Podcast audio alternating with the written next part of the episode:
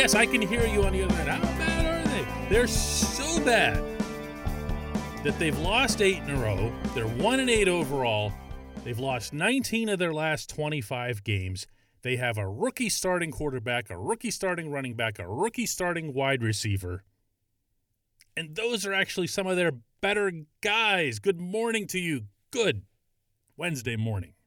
I'm Dan Kovacevic of DK Pittsburgh Sports, and this, the newly reborn DK Sports Radio podcasting network. It's Steelers versus Jaguars this coming Sunday at 1:02 p.m. in Jacksonville. And the spread at last check was in double digits in the Steelers' favor, which is rare air for a road team in the NFL under any circumstances. But my guess is that it's only going to widen over the course of the week once people really, really look at this matchup and then see how the line is going to keep drifting into Pittsburgh's favor. And I get it. I mean, they, they they are exactly what they are.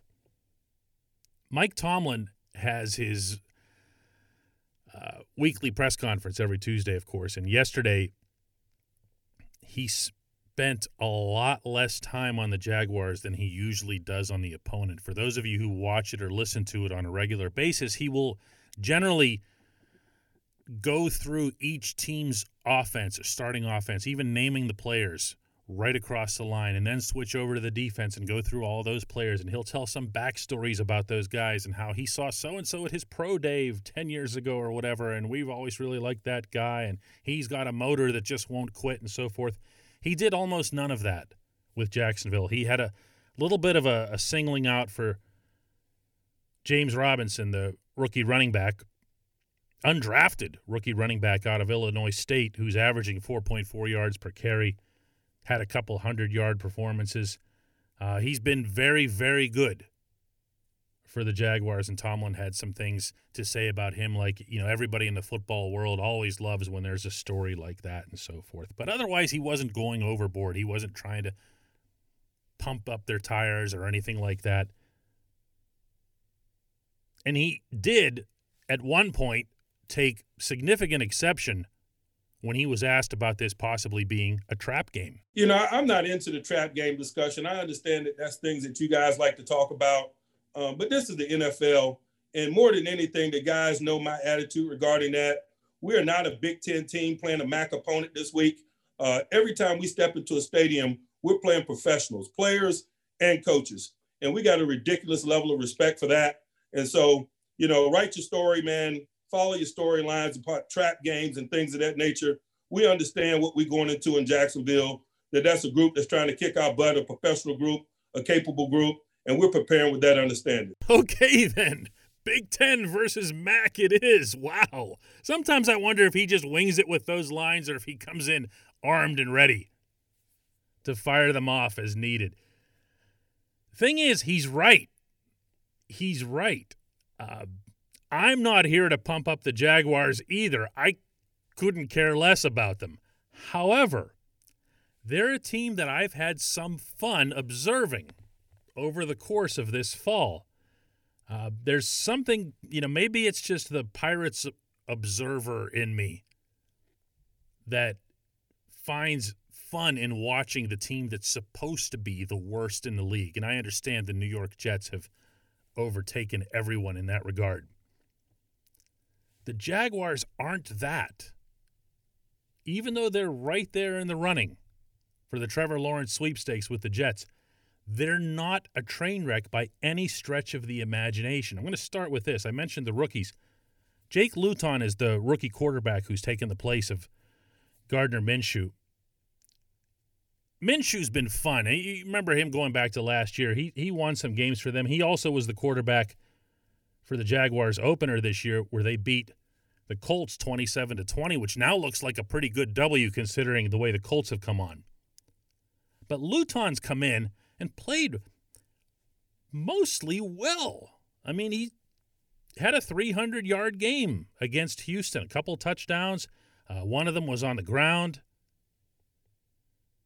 He hasn't looked incompetent. You know, he's had his stretches. Certainly, the second half uh, of their most recent game up in Green Bay, the 24 to 20 loss on Sunday, uh, he really struggled in the end. He just couldn't complete a pass. He wasn't getting anywhere near the receiver. But he's a rookie. Robinson's a rookie. You look at this team and you break them down by one thing this Jacksonville team, and that's this they don't lose by much. And I know you don't give trophies for that. But I look at their losses. Out of these eight losses, 33 to 30 at Tennessee, 33 to 25 at Cincinnati, 39 to 29 at LA Chargers, 27 to 25 to the Texans, 24 to 20 in Green Bay against Aaron Rodgers and the Packers. They've been right there. Doug Marrone, their head coach, was uh, telling reporters in North Florida earlier this week that he's devastated with each one of these losses. This is not a team that has quit on anything. These aren't the Jets. This isn't a situation where players are banging the door to get out. It's an almost entirely young group that's scratching and clawing to stay in the NFL, to stay employed to seize opportunities like the one that Luton's got, like the one that Robinson has taken advantage of. I'm positive that I'm boring you at this point because we're talking about the Jacksonville Jaguars, and they are maybe the least interesting team in the NFL, maybe the least interesting franchise. They're so uninteresting that you could probably poll football fans across the United States who'd be completely fine with seeing them permanently relocate to London. And for the record, I'm entirely in favor of that and hope London ends up in the AFC North for personal reasons. Love it there. This is not going to be what people are expecting. I really believe that. I thought the Steelers had a chance to steamroller the Bengals. They did. I thought the Steelers were going to do that to Dallas, and they didn't. You know why? Because the Cowboys were still invested. The Cowboys played really, really hard. I don't know that the Bengals did. The Cowboys did. And that still makes a difference. To what Mike Tomlin said, those are paid professionals down there. It's not a college team. They're lacking skill, they're lacking experience, and all that other stuff. But if you're trying hard and the team that comes into your stadium isn't matching that or exceeding it, like the Steelers didn't in Arlington, Texas, yeah, it's going to be a game. It's absolutely going to be a game. And don't be all that put off or offended when it is. When we come back, one thing I'd like to see the Steelers get out of this game, besides the result.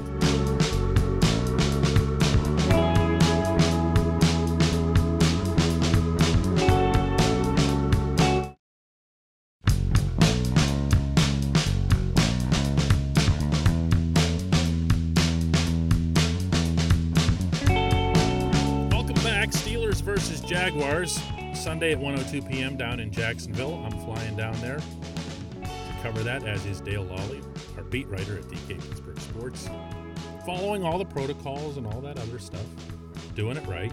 It's for work. They say you can travel for work. We're traveling for work. It's what we do. And the one thing I'll be looking forward to more than anything else, especially, especially after yesterday, is to see what exactly the Steelers will have done to solve their running game. And yes, the operative term there is solve because it's a puzzle and a half right now. This portion of Daily Shot is brought to you by the personal injury law firm of Luxenberg, Garbett, Kelly, and George. They represent people who are hurt in car accidents, who need help with workers' comp, who filed medical malpractice claims. The attorneys at LGKG pride themselves in doing what they say they are going to do, and it's important to them that when they make you a promise, they keep that promise. They've been keeping promises for over 80 years right here in our region. LGKG has offices in Cranberry, New Castle, Beaver Falls, Butler, Ellwood City. You can learn more about them online too at lgkg.com or give them a call at 888 842 5454.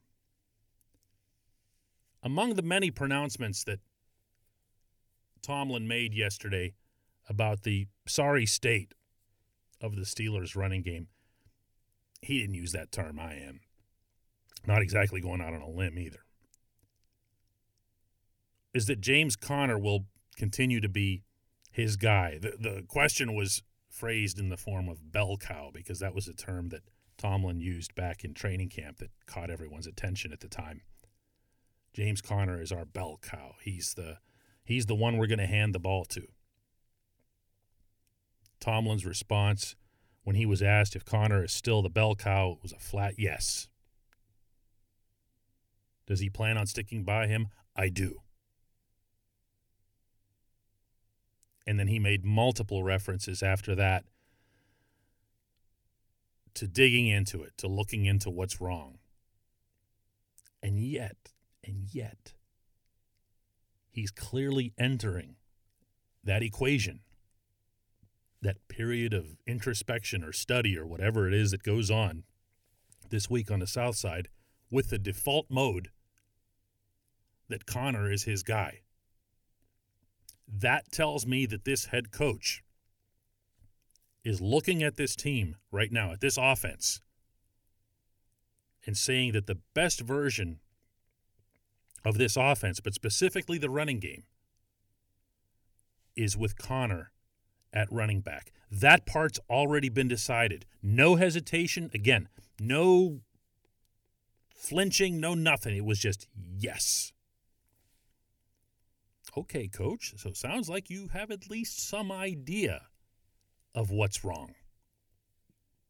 If it isn't the running back, and I'm not saying that it isn't, but he is, so let's just go with that. If it isn't the running back, it's either the offensive line or the play calling. And I got to tell you, I'm I'm torn between the two, but I'm much more inclined to look at the offensive line. I watched that Cincinnati game again. I do that with most games. Uh, when you're on the road, sometimes it's a little tough because you spend the next day traveling back to Pittsburgh. But this one I watched again. I broke the thing down. This was some lousy blocking. It was confused, it was hectic. The pulls were blown up and then became chaotic, or sometimes they were just chaotic and blew themselves up. But the single most striking sight out of all of these runs, out of watching all of this blocking, was seeing David DeCastro, Maurkice Pouncey, Alejandro Villanueva, Matt Feiler, Chuks Okorafor, just getting pushed back. They're just physically getting pushed back. Like there was something wrong. There were times when you'd watch them and it looked as if they were setting up to pass block. That's the way the footwork would show. And then they would just end up one, two yards back. And that's just enough to blow it all up. It is. If you're a defensive tackle, you just want to knock them back a little bit sometimes because let's say the guard next to them wants to come across and pull. Now he runs into the other guy's butt End of play. I can't tell you how many times that happened to the Steelers on Sunday.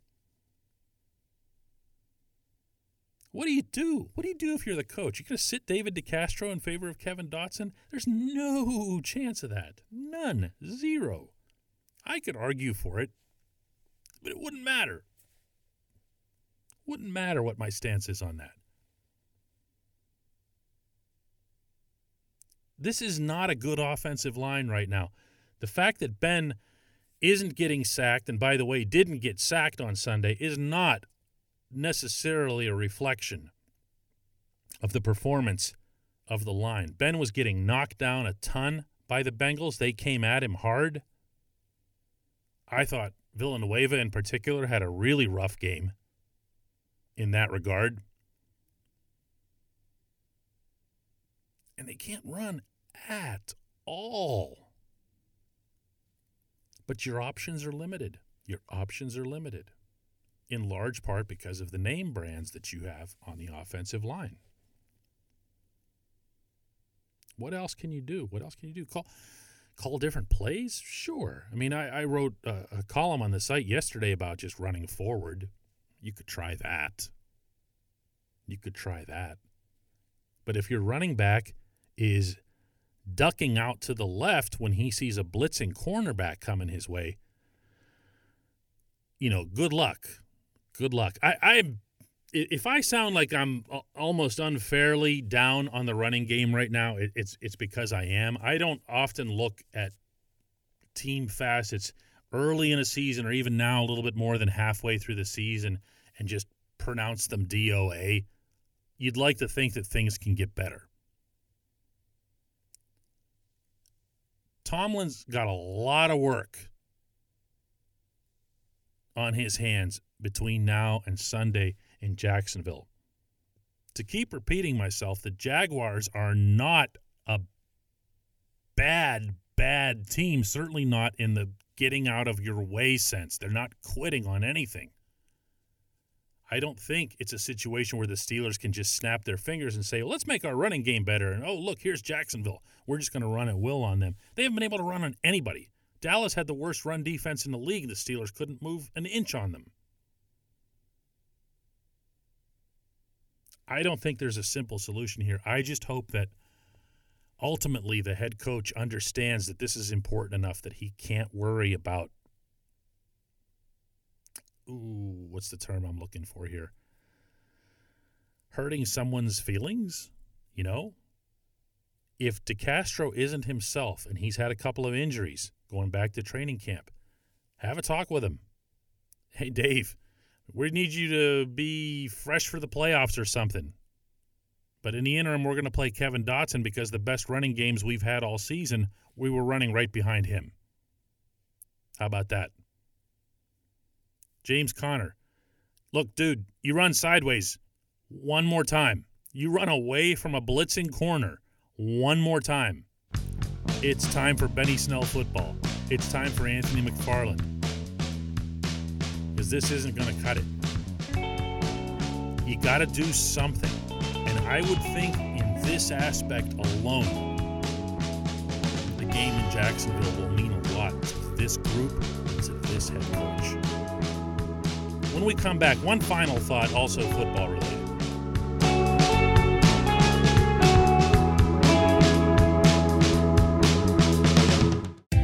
Park University in the heart of downtown Pittsburgh, they understand there's no substitute for real world experience and career building connections. Their innovative curriculum engages students with distinctive experiential learning opportunities. Point Park's pioneering co op program empowers qualified students to work in full time, paid positions with their corporate partners while earning college credits. Visit pointpark.edu/slash works to learn more. Career ready. That's the point. Point Park University.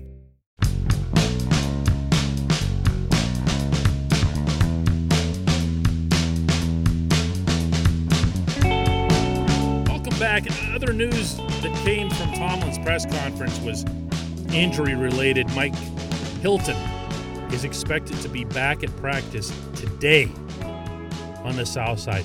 This is very, very good for this defense. Uh, he has been missed. Not, strangely enough, necessarily at starting nickel, where Cam Sutton has been outstanding, of course, with a forced fumble in each of the last three games. Crazy stat.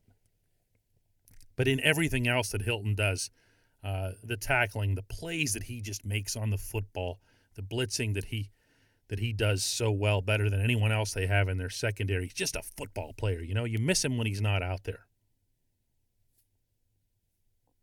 But the other guy that Tomlin mentioned is someone that I think fans either have forgotten about or never even knew he was on the team. And that's the one I'm going to talk about here. This segment of Daily Shot is brought to you by the Greater Pittsburgh Community Food Bank. In normal times, which these most definitely are not, one in seven people in our region don't know where their next meal is coming from. And in a pandemic, the numbers get a lot worse and they're scary. We've seen some of the lines, car lines around the country. We had some of those here in Pittsburgh early on, too, and the food bank addressed them emphatically. And we haven't seen them as much of late. Let's keep it that way. Visit their new website. It's called growsharethrive.org. I'm going to say it again. It's three words, no punctuation or anything like that. growsharethrive.org. For a limited time, for every $10 you contribute, there's a matching $5. And if you're still with me on the math, $1 is all it takes to provide enough food for up to five meals. GrowShareThrive.org. Chris Wormley is his name. If you're just a casual football fan or you're someone who just cheers on the Steelers every Sunday and you know shows up at the neighbors with a towel and all that other stuff here, this name won't mean anything to you. If you pay really close attention to the Steelers or to the NFL, it will. Chris Wormley was a third round pick in 2017 of the Ravens. And he was able to get into 13 games as a starter the past two seasons in Baltimore. It should tell you something about his pedigree and what they thought of him. They go out and sign Calais Campbell, and that renders Wormley just completely obsolete. They had no use for him. And you know what? Calais Campbell would have that effect on almost every defensive line in football. So the Steelers go and get Wormley, having a need for depth at defensive line. And they need to start getting some other bodies in there. I don't know what Chris Wormley can do. I can't say that I ever paid any attention to him in Baltimore either. But I did look at his statistics, his tackle rate, uh, his ability to get into the backfield. He was a pretty decent player. Nothing spectacular. If he was spectacular, he would have been starting all those games for Baltimore. But he was a starter for a team last year that was 14 and 2. He was out there. And when I look at the snap counts that we're seeing week after week for Cam Hayward and Stephon Tuitt, especially cringy with Tuitt's history of injuries, they're way too high. Way too high. Cam had one a couple weeks ago where he was at 79. 79 snaps. I, just just so you know, the norm is like right around the low 60s. 79 is an awful lot of football for an interior lineman. That's a lot of wear and tear, and it's a lot of risk. It's a lot of injury risk that you're subjecting the player to. Tyson Alualu is back, and that's great news. That immediately helped both Cam and Stephon. But we're going to need to see more. We're going to need to see more depth across that line. And Wormley's return, again, mark my words, you'll be wondering what was he talking about on the day that he was talking about it. But if he comes back and has a nice game, this facet of the Steelers concerns me by far the most from a depth standpoint. I can't word that strongly enough, and I'm purposely saying it now while everyone's healthy and available so that you remember it if they aren't. When you make that list of who are the players the Steelers can least afford to lose, believe me, Cam and Stephon are really, really high on it, in part because of the depth. Watch out for Chris Wormley and hope like crazy that he gets onto the field and does well Sunday. Thanks so much for listening to this today.